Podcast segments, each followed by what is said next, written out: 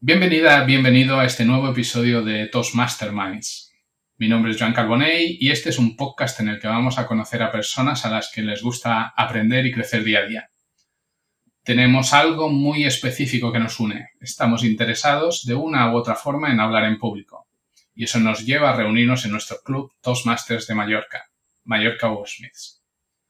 Pero hoy no vamos a hablar exclusivamente de oratoria o del club, en estos episodios lo que queremos es conocer mejor a las personas que forman este club y compartir entre nosotros algo más de nuestros intereses personales o profesionales y, quién sabe, quizá descubrir otras formas de colaborar para crear cosas juntos. Y hoy tenemos como invitada en este programa a Marie Nils. Hola. Bienvenida, Marie. ¿Qué tal? ¿Cómo estás? Bien, bien, bien, muy bien. Muy bien. Aquí con muchas ganas de compartir eh, encantado, encantado de tenerte aquí. La primera pregunta obligada es, ¿quién eres y a qué te dedicas? ¿Quién soy?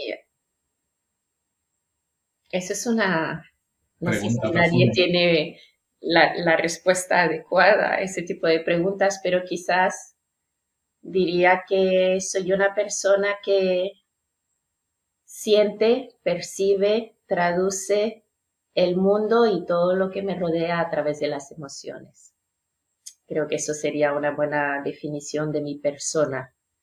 En cuanto a qué aporto en este momento a la sociedad, pues servicios básicos. Yo no tengo una profesión concreta.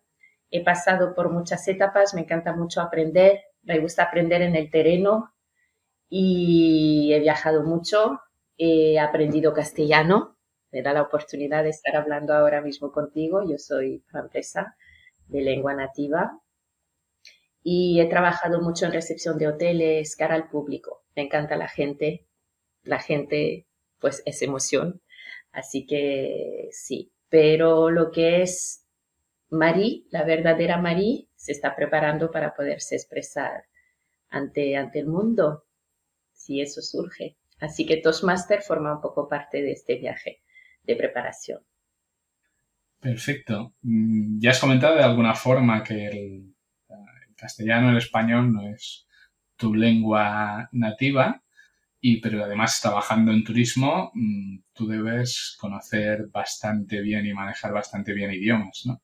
Sí, también el inglés. Yo siempre tuve claro que quería dar la vuelta al mundo y que para dar la vuelta al mundo y poder hablar con los demás, pues necesitaba aprender inglés. Así que muy temprano terminé con la selectividad y primer objetivo fue irme a Londres y mejorar mi inglés. Al día de hoy, pues tengo la gran suerte de poder hablar tres idiomas que me permiten ir a cualquier parte del mundo y conversar con cualquier persona de cualquier etnia, con cualquier background y cualquier historia. Me encantan las historias yo creo que puede ser muy interesante para los que nos escuchan ver en qué punto estás de, este, de esta vuelta al mundo y de esta historia, ¿no? De, de, dónde vienes y cómo estás ahora en Mallorca. Pues es, es curioso porque diría que esa gran vuelta al mundo, el destino final ha sido mi propio, mi propio yo. Y Mallorca tiene mucho que ver porque llego a Mallorca de pura casualidad. Eh, estaba planeando mi regreso a Londres, teníamos proyectos muy concretos, proyectos que no tienen mucho sentido aquí en España, ¿no? Son más para territorios de lengua inglesa. Y venimos a visitar unos amigos cinco días y yo me enamoré. Me enamoré de la isla, fue como, nunca me había pasado antes. Eh, fue como reconocer la tierra, un, olor, un, todo de me quiero quedar aquí, me quiero quedar aquí, ¿qué hacemos en Barcelona? Tenemos dos años para prepararnos ir a Londres y un mes después estábamos aquí instalados. Es verdad que en ese momento yo tengo niños pequeños, eh, tenían para entonces dos años y el otro apenas gateaba. Entonces, al llegar a la isla y ver la calidad de vida, la tranquilidad, que uno puede conseguir en familia para criar a niños hizo que eh, guardáramos todos los proyectos y eh, los guardáramos en un cajón, prefiriendo estar aquí para que los niños tuvieran una vida tranquila y sana.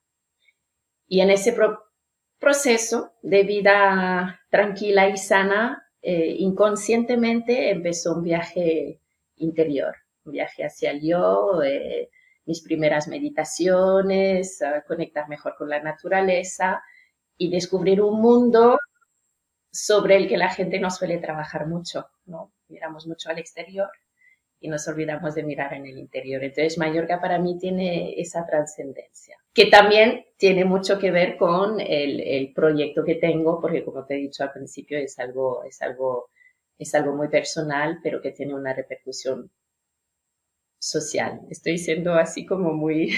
Muy misteriosa. muy misteriosa, lo siento, pero aún no estoy lista para poder contar de qué se trata. Perfecto, perfecto. Tengo muchas ganas, ¿eh? pero aún no.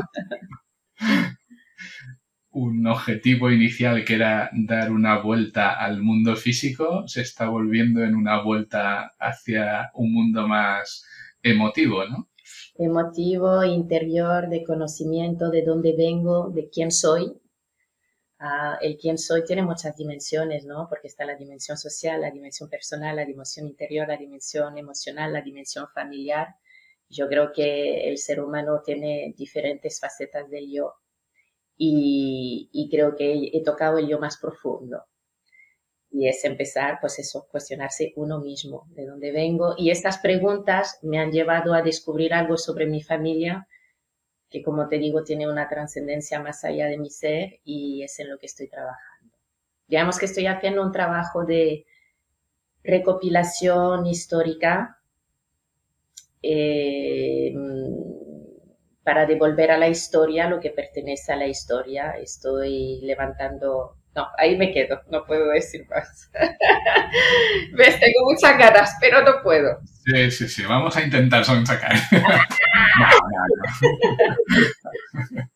no, no, es el, el, objetivo ni mucho menos. Aquí cada uno cuenta lo que, lo que quiera contar y el resto que vengan a descubrirlo a todos Masters en su momento. Exactamente. Muy bien, entonces ¿Tu vuelta al mundo está aparcada o...? No, no, no, no está aparcada. Uno acaba haciendo, haciendo pequeños viajes. Ah, el último ha sido pisar Asia, que no conocía Asia.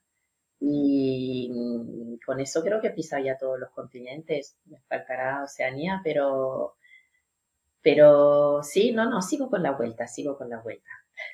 Perfecto. Y entonces, ¿cómo descubres estos másters? Pues de, pura casualidad, ah, yo tuve una directora, trabajé, trabajé en el Hotel Ars durante muchos años en Barcelona, para entonces era el mejor hotel de Europa. Para mí ha sido una gran escuela, la mejor escuela donde he ido. Ya me imagino quién es la directora. Sí, me trabajan al detalle y yo creo que eso me ha permitido distinguirme de los demás allá donde he podido trabajar. Eso es un gran agradecimiento que tengo hacia esta empresa. Y para entonces eh, tenía Olga Millán, que ha sido también Toastmaster, era la jefa de, em, recursos humanos. Y es, es, una mujer con una presencia en escenario y con una, con una forma de comunicarse hermosa, divertida, atractiva em, y muy inspiradora. Y entonces yo, estando trabajando ahí, siempre le decía, me tienes que enseñar lo que, lo que sabes. Y me decía siempre, María, a ti no te tengo que enseñar nada. Y le decía, mentira, no me quieres enseñar. y eso fue una conversación que tuvimos durante años. Termino de trabajar en el Hotel Ars, pasan 15 años y nos venimos a encontrar de pura casualidad en Mallorca. Entonces estoy yo trabajando en una recepción y aparece Olga. Y como no, cerré la conversación diciéndole, bueno, ¿cuánto me vas a enseñar todo lo que sabes? Y de pronto sacó un papel, un bolígrafo y me dijo, ¿sabes qué, María? Vete a este lugar. Y me dejó el papel y se fue porque tenía una reunión, o sea que no tuve tiempo ni de leer delante suyo. Cuando leí Toastmaster, pues no entendí muy bien. Yo pensé, me está mandando a cocinar. Estoy diciendo que me enseñé a comunicar. Pero bueno, viniendo de ella, pues eh, no le puse ninguna duda, levanté el teléfono, llamé, eh, les dije, bueno, una amiga me ha hablado de ustedes y me gustaría mucho venir a probar. Me dijeron, sí, claro, vente el miércoles a las 8, Hotel Horizonte. Y fui. Me recuerdo que eso tenía que ser un martes porque fue al, día siguiente que fui a la reunión y me quedé muy impresionada. La verdad que aparte era un, el quinto miércoles del mes y Toastmaster o al menos Wordsmith siempre hace una sesión especial y en, ese, en esa ocasión era un debate que no es un formato que solemos utilizar habitualmente, pero claro, en un debate pues eh, los que participaron no tuvieron tiempo de, preparar absolutamente nada. Estaban en plena improvisación con un tema muy delicado, unos a contra, otros a favor, estando inclusive a favor cuando ellos personalmente están en contra, pero claro, tienes que convencer la, la, audiencia, no dejar ninguna huella de tus pensamientos, ¿no? Es, es un trabajo serio y, y me, me, impactó, me, me, impactó, me encantó el ambiente, la gente muy simpática, me sentí muy bienvenida y así fue como empecé. De hecho, yo recuerdo de las primeras veces que te vi cuando acababas de, apuntarte, que estábamos organizando el, el comité para el año siguiente, el cambio de comité, y fue el año en el que yo me convertí en presidente. y me acuerdo de ti bajando las escaleras, debía ser tu primera sesión, y pidiéndote si querías ser sargento de armas y tú preguntando, ¿esto qué es? Y dijiste, bueno, sí. Sí, sí, llegaba tarde y te dije, sí, sí, claro, por supuesto. Terminé mi encuentro con mi, con mi, ay, mi mentor. Y entonces cuando terminamos y entramos en la sala, recuerdo ir a verte y decirte que qué fue lo que me dijiste, qué es lo que tengo que hacer. Y fue un gran engaño para tenerme en el comité pero fue una gran oportunidad. Como había dicho que sí, ya no podía volver atrás. Fue un compromiso así, pum, pero muy espontáneo, pero muy bienvenido. La verdad que me, me obligó a implicarme en esa nueva empresa que era aprender a hablar en público. Una gran aportación, tengo que decir. Las aperturas de, de sesión y los cierres siempre han sido memorables, ¿no? Cada sargento de armas le pone su estilo, pero el tuyo también era muy, muy, muy especial. Estábamos esperando a ver con qué nos sorprende hoy, María. Muchas gracias. Muy bien. ¿Y qué tal tu experiencia en el club? Un, tema que, yo tengo bastante claro es que tú has hablado de, de, ese viaje hacia las emociones y lo que puedo asegurar es que tus discursos tus discursos y tus evaluaciones siempre se fijan mucho en ese, en ese aspecto, ¿no? Hay muchos otros aspectos, hay aspectos lógicos, hay aspectos de, de, forma, de cómo se hace una presentación, pero tú siempre le sabes uh, añadir un toque muy importante, emotivo a cualquier cosa que hay, o fijarte cuando otra persona está hablando de cómo ha expresado sus emociones. Yo creo que eso es algo muy peculiar, que no, mucha gente no se atreve a entrar en ese terreno, ¿no? Y pues es una, es, es, yo creo que es algo, es una clave dentro de la comunicación, porque al final cuando hablamos a la otra persona, le hablamos para despertar una emoción, un interés, un interés bien acompañado de una emoción. Entonces, eh, en mi caso es algo muy, muy, muy natural, es, muy forma, es mi forma de ser eh, y no sé hacerlo de otra manera. Casualmente, pues en la comunicación me viene súper mega bien. Pero sí que creo que es un factor importante porque es lo que permite crear ese lazo con, con, una persona desconocida que está durante un instante escuchándote, ¿no? Yo creo que cuando llegas a despertar una emoción es mucho más fácil que esa persona se acuerde de lo que le hayas podido contar o de ese encuentro que hayas podido tener. Sí, creo que es muy importante. Está claro que si sabes tocar las emociones, tocas lo más profundo posiblemente de las personas. ¿no? Y la gente ofrece mucho más, más de su ser. Es, es muy bonito.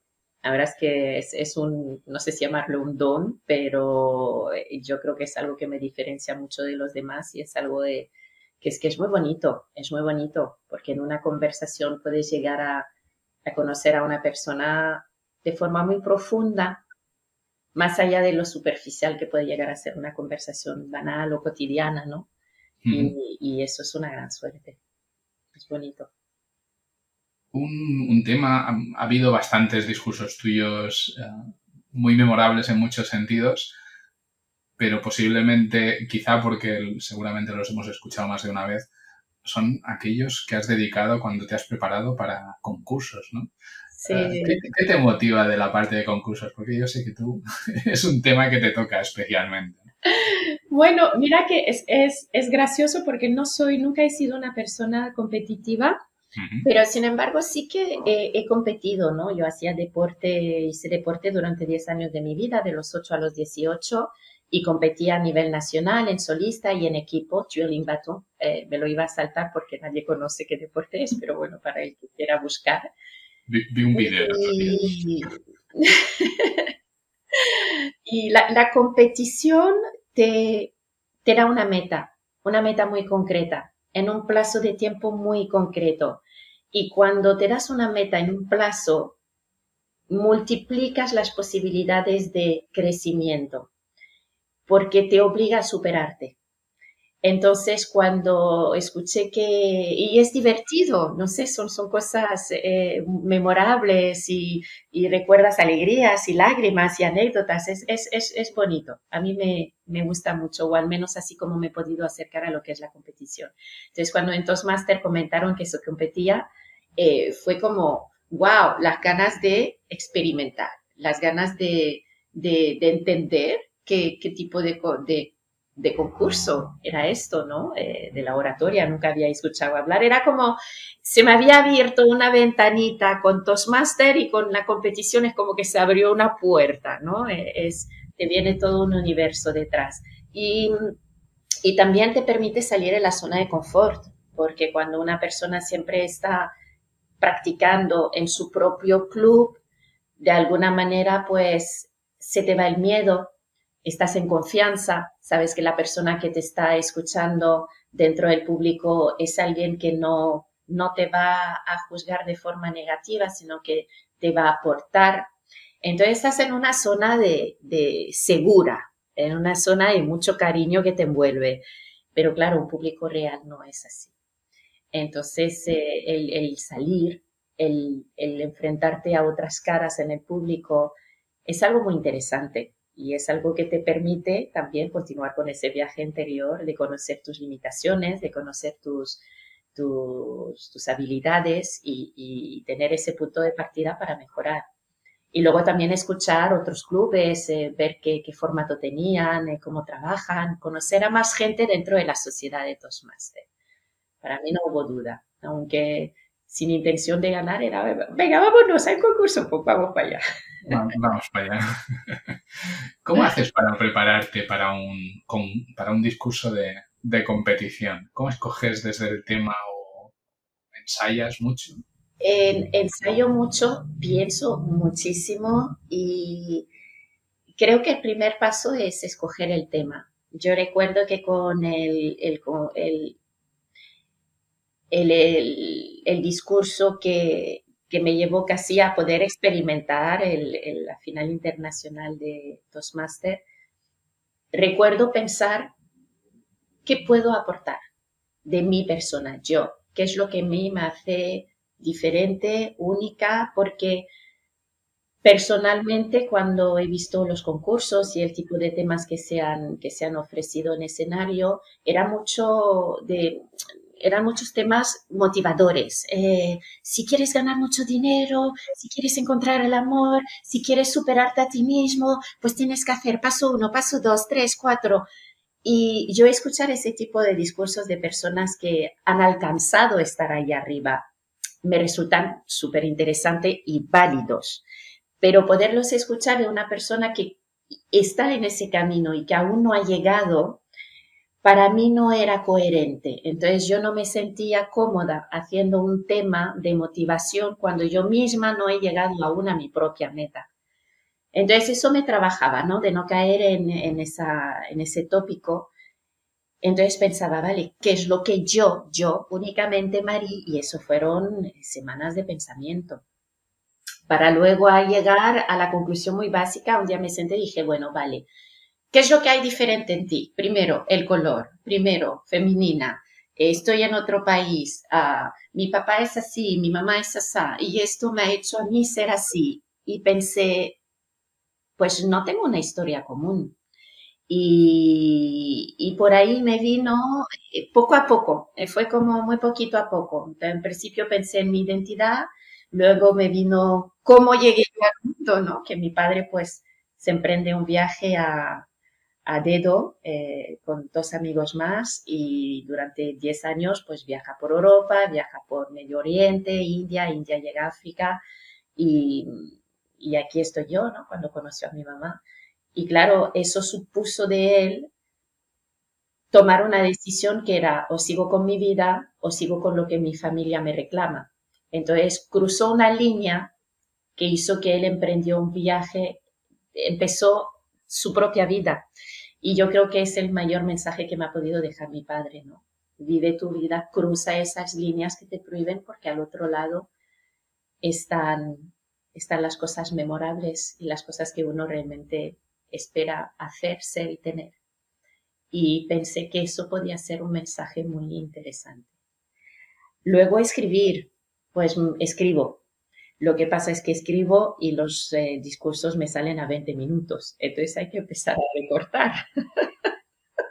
a mí hay que desenchufarme el micro. Y, y, es eso, y es pulir a partir de lo que nace a uno, empezar a cortar, a recortar, a recortar, porque sí que es cierto que si subes al escenario para hablar durante una hora, sí que es importante tener puntos claros de los que quieres hablar, pero desarrollarlos de forma natural. Ahora, cuando una persona tiene un máximo de siete minutos para expresar una idea, hay que ser muy conciso, hay que escoger las palabras correctas, las emociones correctas, las pausas correctas para que el que te esté escuchando realmente se lleve un montón de información en muy pocas palabras. Así que es un trabajo que no se hace en, un día. Yo creo que tardé un par de meses en escribir el de, mi, el de mi papá. Pero porque fue mucho pensamiento. Una vez lo has pensado y lo tienes claro, la escritura es bastante rápida. Coincido contigo en que no tienes una historia para nada común y, todo el mundo tiene su historia especial y sus cosas que, quizá nos sorprenden cuando puedes tener una conversación como esta que estamos teniendo ahora, que, dices, ostras, eh, igual con esta persona llevo cuatro años compartiendo reuniones y mira, estoy descubriendo cosas nuevas, ¿no? No tienes un, una historia común, pero para mí es un reto muy importante. Yo tengo una mentalidad más técnica, más lógica, más de sistematizar las cosas. Eh, entrar en el terreno de, lo emocional me me resulta complicado, ¿no? Entonces ver gente que, toca las inspiraciones de la gente desde ese otro punto de vista, yo creo que es, es muy enriquecedor y ver esta variedad ayuda mucho. Uno de los temas importantes, yo creo, y, especialmente cuando se está preparando un discurso, donde a veces lo expones varias veces delante de un público que además está acostumbrado a escuchar discursos y te dan un feedback, ¿Cómo se gestiona eh, feedbacks eh, de la gente que a veces incluso son contradictorios a veces? ¿Cómo se gestiona esta, esta información? A mí me parece la herramienta. He aprendido casi más haciendo evaluaciones que haciendo, eh, que haciendo discursos. Porque cuando llegas a entender lo que falta dentro de un discurso, cuando llegas a percibir lo que nos sirve de lo que sirve y a diseñar todo ese tipo de cosas te permite ser mucho más efectivo porque puedes ser más autocrítico cuando tú estás haciendo tu, propio discurso. Y luego, em, lo que está claro es que si diferentes personas te vienen a ver con diferentes impresiones, hay diferentes niveles de impresión, ¿eh? pero me refiero, si han entendido un mensaje completamente diferente los dos, aquí hay algo que claramente falla dentro de tu comunicación, porque cuando vemos una película, todos entendemos quiénes son los personajes principales, cuál es la evolución del personaje y cuál es el final de la historia. A todos nos llega por igual, no, no hay ninguna duda. Lo que lo va a diferenciar es donde yo me voy a emocionar y donde tú no te vas a emocionar. Pero el mensaje es para todos exactamente el mismo. Y pasa muchas veces que cuando una persona escribe un discurso lo tiene tan claro en su mente que se olvida que la persona que le escucha lo escucha a partir de su propia experiencia, su propia vivencia y que a veces una palabra puede expresar diferentes cosas para diferentes personas. Entonces, si tienes un feedback en el que todo el mundo coincide en lo que están diciendo, primero, te has expresado muy bien. Y segundo, pues tendrás claro cuáles son los puntos que tienes que trabajar. Si todos te dicen emociones diferentes y historias diferentes, entonces está mal redactado. Entonces, la parte de poder recibir feedback para mí es esencial, sobre todo cuando te muestran las cosas que no han funcionado, porque lo que funciona, pues perfecto. Equipo ganador, equipo que vamos a guardar. Ahí no hay que mejorar gran cosa, pero lo importante es poder ser capaz de aceptar que esa parte no se ha entendido o no se ha recibido de la manera que tú lo querías comunicar y es que es una aportación, eh, no, no todo el mundo acepta la crítica, sin embargo, la crítica te permite crecer, solo te hace más fuerte, es, es, para mí es una cosa fundamental. Hacer un discurso y no recibir ningún feedback es como quedarte con la mitad del trabajo hecho, creo. Parece que falta algo ahí, ¿no? Coincido también en que me he encontrado con problemas de que cuando pienso un discurso, preparo algo y se me va de tiempo cuando lo tengo redactado y tengo que recortar ahí. Primero es como tener que sacrificar a, alguien de tu familia por el encajar en menos tiempo tienes que quitar cosas que te ha costado pensar. Pero segundo, a veces cuesta pensar, es que si quito esto, a veces lo ves inmediatamente, que estás quitando un hilo conductor o algo clave, y en otros casos no es tan complicado. Pero así como en una conversación es relativamente sencillo que si de pronto alguien se siente perdido de cómo has pasado de aquí a aquí, te preguntará, aclárame esto, pero en un discurso no tienen esa opción. Y aunque tú en la cabeza que sabes la historia completa y sabes el discurso original como era, te parece que está todo bien enlazado, en el momento en que recortas, te puedes encontrar con que ha perdido el sentido para ciertas personas con ciertas experiencias, ¿no? Esa, parte es complicada. Muy bien, pues nos vamos acercando un poquito hacia las partes finales de, la entrevista. Y como siempre, una de las preguntas es ver tus dotes de, de, convicción. ¿Conoces a alguien que le gustaría o que crees que le sería útil venir a una sesión de Toastmasters? Yo creo que eso es peor. Es peor en cuanto a que quiero conocer a muchísima gente que no sabe que necesita ir a Toastmasters.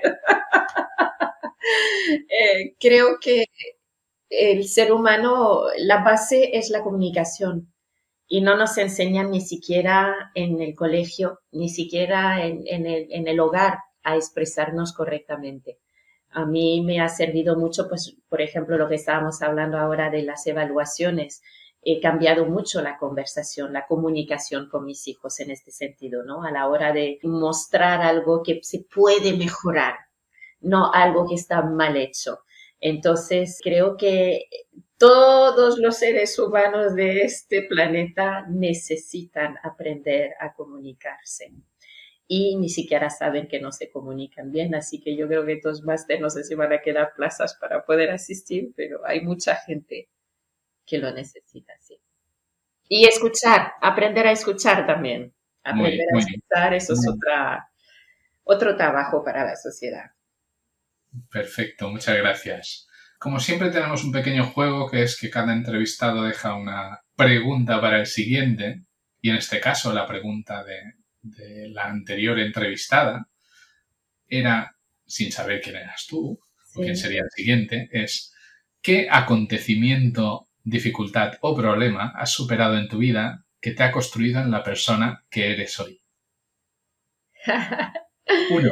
Estás, estás, estás tirándome de la lengua a ver si te digo de qué se trata el, el proyecto. Pues haber descubierto quién es mi abuelo, haber descubierto quién es mi abuelo cambió completamente mi ser y cambió completamente mi vida. Y de ahí que estoy reconstruyendo su historia y tratando de entender los hechos históricos eh, por el que él pasó. Y claro, eso me, me, hizo crecer, me hizo madurar, me hizo conocerme mejor y sobre todo me hizo entender cómo funciona nuestra sociedad. Y no es muy alentador, la verdad. Es un poco triste ver que los impulsos del ser humano nos lleven a veces a, a cambiar la historia de toda una generación. Puede ser para bien, puede ser para mal. La historia que yo tengo que contar, la verdad que no, no sea una historia que acabe bien, pero sí es una historia que debe ser contada. Así que para mí ese fue un antes y un después en mi vida, sí. Muy bien, algún día lo descubriremos. No pienso, no pienso intentar sonsacar más. Solo una cosa, ¿tienes fecha para ese algún día? Para cuando eso, ese ah. proyecto salga al público. No tengo una fecha concreta, aunque antes hablábamos de marcar pautas, eh, pero el hecho de depender de, archivos y de cosas que no tienen nada que ver ni con mi voluntad, tengo como un tiempo estipulado que, que no depende de mí. Entonces, una vez tenga esa parte, no creo que me tome más de dos años escribir. Espero que sea ya pronto, yo ya no me aguanto más, se me va la lengua cuando tiran un poco, pero sí, sí, prontito ya, pronto. Muy bien, y siguiendo con esta cadena, ¿qué pregunta le dejarías al siguiente invitado o invitada? No sé, ¿qué significa la comunicación para esa persona? ¿O cómo define el significado de la comunicación? No sé. Ok. ¿O cuál sería su definición de la comunicación? Perfecto. Lo dejamos anotado y ya veremos cuáles son las conclusiones. Y bueno, finalmente ya un poquito para despedirnos. Ha sido un placer tenerte aquí en esta entrevista. Ah, el placer es mío. Relajada, pero también, también todo contigo tiene su parte emotiva. Y es muy de agradecer. Conocemos un poquito más lo que hay detrás de esa gente que, que participa tanto y nos ayuda tanto y da feedback y da buenos discursos y da buenos consejos en el club, pero que detrás de eso también hay una gran historia personal y unos grandes viajes, tanto por el mundo como exterior como hacia el mundo interior. Muchas gracias a ti, John, un placer. Y si aún no eres miembro de Toastmasters y te interesa mejorar, vente, vente a una sesión, eh, venir como invitado es gratis y es la mejor forma de entender cómo funciona, cómo puedes aprender a hablar en público, sin profesores, sin presión y con, como puedes ver, buenos compañeros. Si te ha gustado este podcast, también crees que puede ser útil para alguien, pues agradecemos que nos ayudes a difundirlo. Y, por supuesto, en el más puro espíritu Toastmasters estamos esperando feedback o crítica constructiva que nos ayude a mejorar. Nos escuchamos en el siguiente episodio.